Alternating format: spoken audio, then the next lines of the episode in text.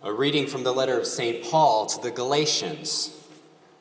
Brothers and sisters, we who know that a person is not justified by works of the law, but through faith in Jesus Christ, even we have believed in Christ Jesus that we may be justified by faith in Christ and not by works of the law, because by works of the law no one will be justified.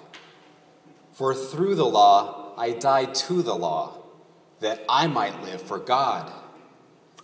I have been crucified with Christ, yet I live, no longer I, but Christ lives in me.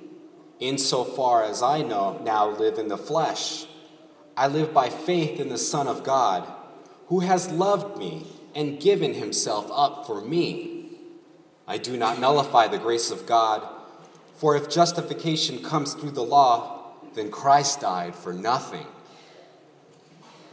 The word of the Lord.